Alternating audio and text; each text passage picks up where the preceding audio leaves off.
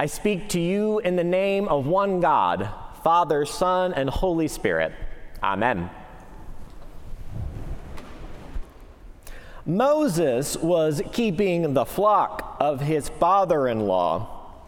He led them beyond the wilderness and came to the mountain of God.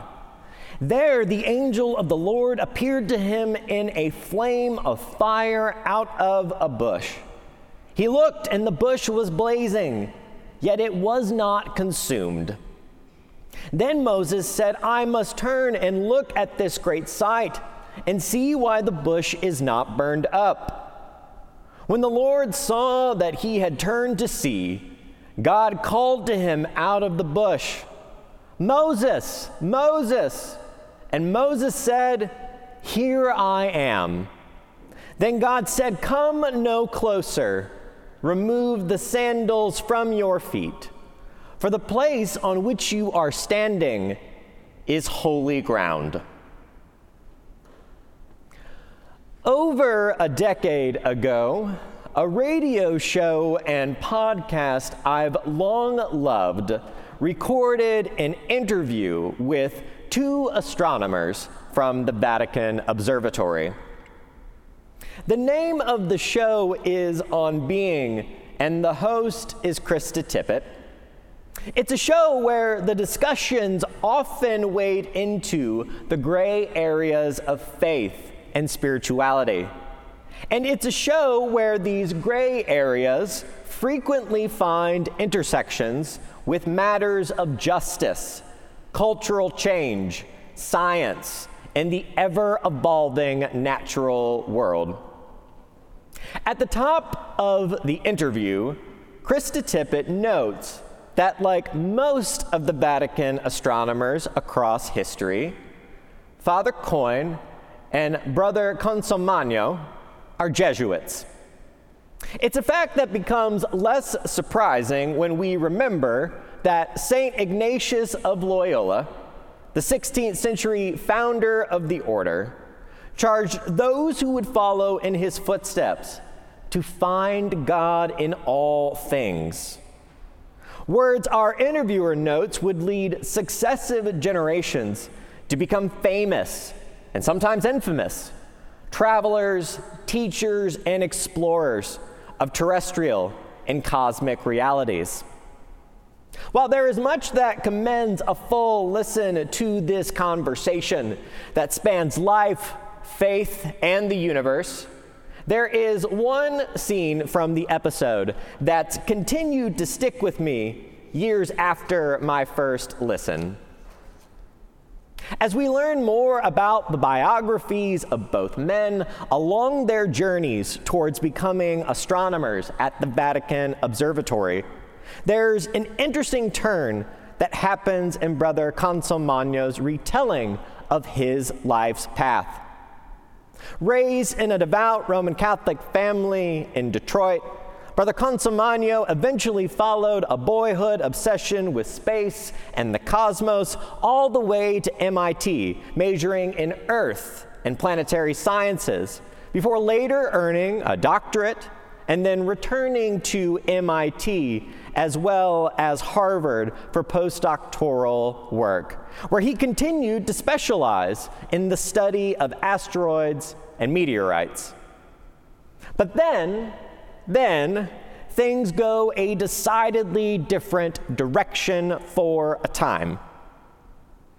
In the midst of a crisis of vocation, Brother Consolmagno decided he would walk away from that same boyhood obsession that had set his whole career in motion, years of study, to join the Peace Corps instead. He said, What good is studying stars? What's the point of studying any of this in a world where every day people are dying of hunger? Stationed in Nairobi, Kenya, where he was tasked with teaching students, Every weekend, Brother Consolmagno would go up country to visit with friends. Recalling snapshots from that time in his own words, he said, I had a little telescope with me, and I had a package of slides that I would show. Do you realize there are slide projectors that work on car batteries? They had these all over Kenya because there wouldn't be a whole lot of electricity, but people still wanted to see the slides I had of the stars and the planets. He continued, I couldn't believe it at first, but everybody in the village would show up for the talks. And everybody in the village would show up to look through my telescope. And they would show exactly the same oohs and ahs, looking at the craters of the moon or the rings of Saturn. Exactly the same as when I would set this up back in Michigan. And then it started to dawn on me that maybe, maybe I'd gotten something wrong. Reflecting on the moment, Brother Consolmagno offered that only human beings have this innate curiosity to understand, to wonder. What's that up in the sky? How do we fit into that? Who are we? Where do we come from? And he says, This, this hunger is a hunger that is as deep and as important as a hunger for food. Because if you starve a person in that sense, you're depriving them of their humanity. The great adventure of the human race, studying the world, exploring the cosmos, that adventure belongs to everyone. He said, and after that, it hit me. Oh, that's why we do this.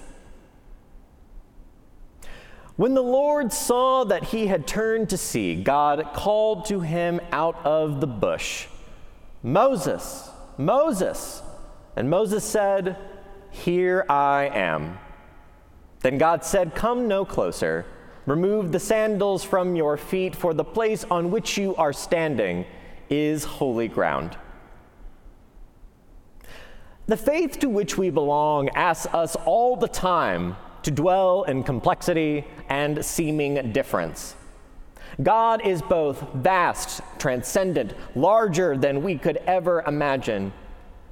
And yet, God is also immanent, up close, found in the material, and ever seeking us through the common, through things ordinary, at least ostensibly. So, given all that, that complexity, that seeming difference, I wonder how are we then to break through, to come to know God? Or perhaps the better question is how is God breaking through to show that He has already come to know us? Well, I think everyone has moments when God can seem distant and only distant, as distant as the stars. Today's lesson from Exodus comes to show that actually God is very near, that God is deeply invested in every inch of creation and desires to know and be known by his people through this world. Zooming out a bit, we might remember that this turning point, often referred to as the call of Moses, is set against a background of great challenge, a time when God seemed distant. You may remember this, but the reason the Israelites are even in Egypt in the first place is because they sold themselves into Egyptian slavery. They had to. They ran out of options. Caught in the grips of famine, they were forced to choose slavery in exchange for grain in exchange for survival. A terrible choice. Making matters worse, we discover at the beginning of the book of Exodus that Joseph, the hero of Israel, who rose to esteem and prominence in Egypt's hierarchy, dies.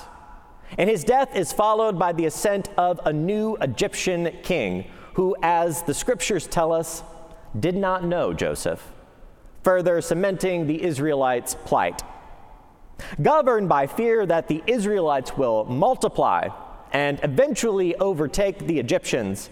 This new Pharaoh encourages his people to be especially harsh with the Israelites and ultimately calls for the killing of Israelite boys at their birth. But as we know, the life of at least one Israelite boy, Moses, is spared. An event that would not have happened without the courage of women, Shiphrah and Puah especially, whose story we heard told last week. Fast forward a bit, and we get to catch up with Moses, no longer an infant. The third chapter of Exodus offers a vignette of a now adult Moses tending his father in law's sheep. It's a season where we might say Moses is feeling a little lost. Having escaped the fate assigned to the other Israelite boys of his generation, he is given protection, and even more astounding, he is taken in by Pharaoh's daughter and reared in the Egyptian court. But later in life, things change. He comes into conflict with a brutal Egyptian taskmaster, mistreating the Israelites. And because he is so filled with anger at the scene, Moses kills the Egyptian taskmaster. But as a consequence of this act, he has to flee to Midian, where he is now, exchanging the company of royals, a posh life, for the company of his father in law's sheep. A life that is a little different, we might say, and a trajectory that certainly helps to explain Moses' posture in the lesson that is appointed for today. Shepherding the flock on the west end of the wilderness, Moses comes to the mountain of God. And in that place, a wilderness that is both literal and metaphorical, he has a divine encounter, a conversation with God that changes everything. Astounded by the sight of a bush that is burning, that is blazing away, but somehow not consumed, Moses hears his name. The voice says, Moses, Moses. And he responds, Here I am. But before Moses can come any closer, before he can more fully join the conversation and hear God's promise of liberation and freedom for him and his people, he has to take off his shoes and touch the ground that God has made. Yes, I wonder how are we to break through to come to know God? Or perhaps the better question is still how is God breaking through to show that He has already come to know us? The answer to the first question, how are we to break through to come to know God? I think finds an answer in the initial story I began with. In that same interview I mentioned, Krista Tippett wisely notes that those classic scientists, scientists like Kepler and Galileo, believed that understanding the natural world was the best way to understand the mind of its maker. And it's that same understanding that makes Brother Consolmagno's revelation so important. Indeed, the hunger to know where we come from, to know the Creator from the creation, is a hunger that is as deep and as important as a hunger for food. Because, again, in his words, if you starve a person in that sense, you deprive them of their humanity.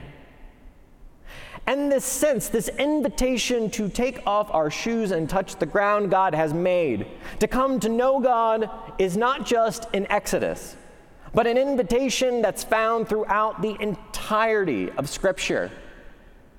Geoffrey Tristram writes Jesus was intimately involved with the natural world.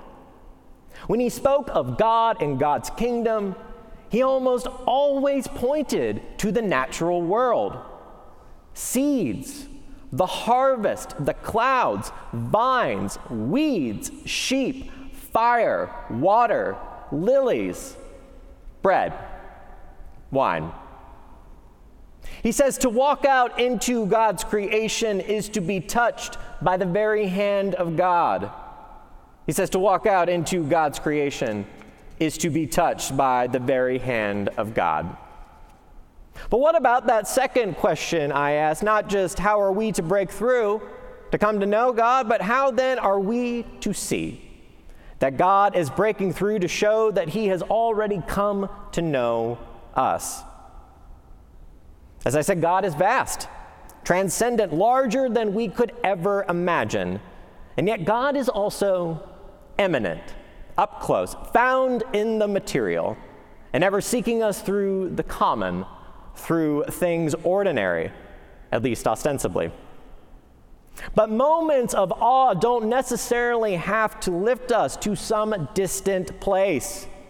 Experiences of wonder, of God coming to know us, can be experiences that very much keep us grounded in this world.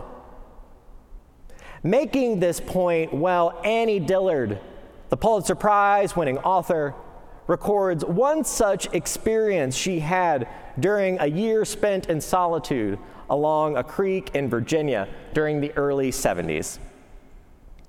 She writes, One day I was walking along Tinker Creek, thinking of nothing at all, when I suddenly saw the tree with the lights in it.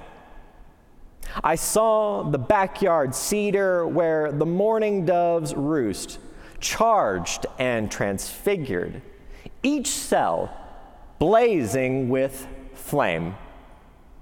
I stood on the grass with the lights in it, grass that was holy fire, utterly focused and utterly dreamed. It was less like seeing than like being for the first time seen, knocked breathless by a powerful glance. Yes, Dillard writes, it was less like seeing than like being for the first time seen. How are we to see that God has already come to know us? Perhaps we just need to walk outside. Perhaps, like Moses, we will find a living thing, transfigured each cell buzzing with flame. As we approach the start of a new academic year, a new program year, I'm struck that this place, that this church, that Grace Church, has made a long commitment to education. We founded a school. For years, we've housed the downtown Canterbury chaplaincy for university students. And when our parishioners saw a need for an after school program, they started the Go Project, which continues to do incredible work. But even if we're not preparing to go back to school or to teach school, I wonder if this season still might stir your curiosity somehow. I wonder if we might all find something new to study and to learn. I wonder if we might take the opportunity to get outside more and see what we discover. Perhaps, perhaps like those two astronomers and the classic scientists before them, we can grow our understanding of the natural world and in that pursuit find that everywhere and all the time we are being invited to better know the mind of its maker. Perhaps we are being invited to live the story of the scriptures, to let a voice in the wilderness beckon us, to let our feet touch the ground. Perhaps, like Moses, we are being invited into a conversation. Perhaps, like him, God is calling our name. In the name of the Father, and the Son, and the Holy Spirit, Amen.